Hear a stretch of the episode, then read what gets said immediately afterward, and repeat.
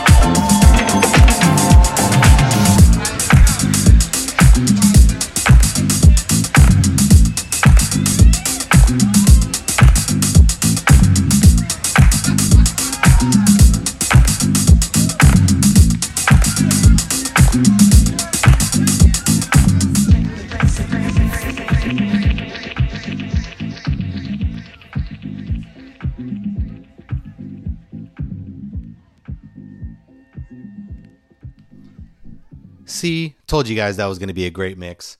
Now we have something really special planned, and I'm going to let Rich take the mic and tell you guys what we have in store.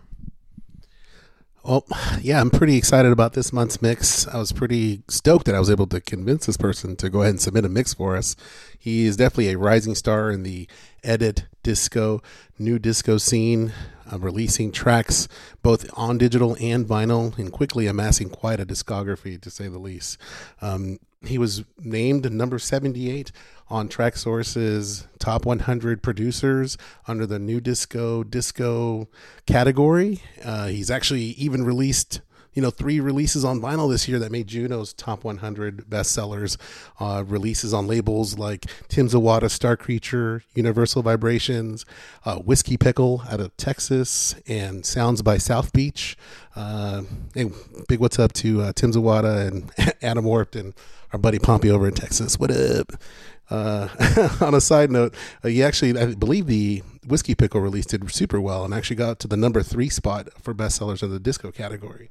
Yeah, his, uh, his his music is just starting to touch a lot of people and it's reaching the record boxes of well-respected DJs. People like uh, Joey Negro. He's starting to get booked all over the place too. He just got booked to play in Singapore, I believe, in on uh, April twentieth.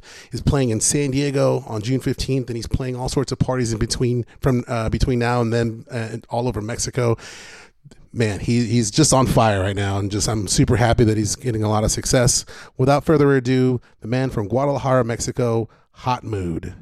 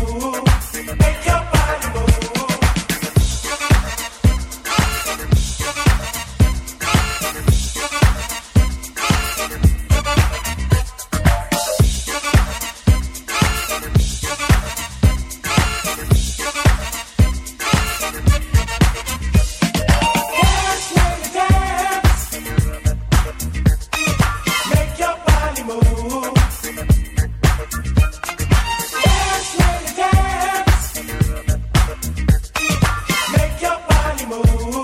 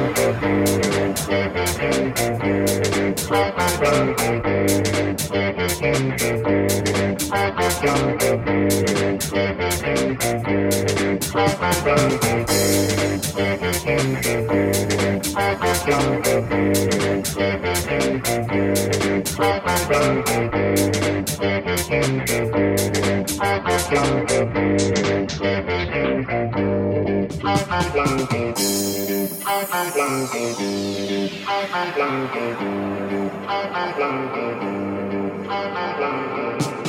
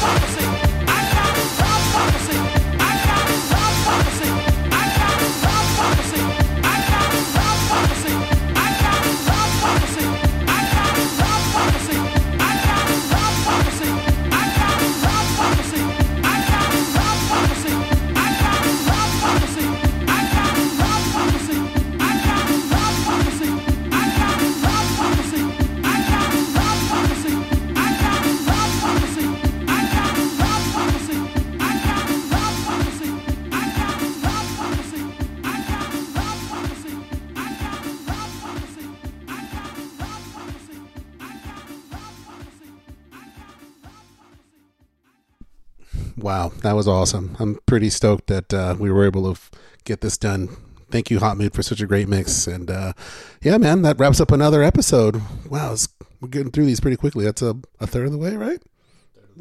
About that. So if you're like me, maybe you've gotten your disco fill for the entire year. And uh, no, I'm kidding. That was a amazing mix from from both parts. I want to thank Rich and of course Hot Mood for submitting just wonderful music for our eardrums. We'll be back uh, next month with some more special guests. And I think Rich has something else to say. Yeah, and if you like what you hear, please be sure to tell your friends and to give us a like on Facebook. And you can listen to our mixes both on Mixcloud and SoundCloud.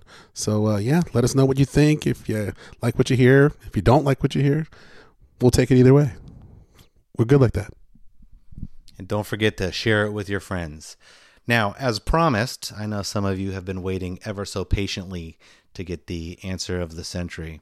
We finally were able to corner Miles into a conversation and ask him what his thoughts are on his favorite DJ of this duo.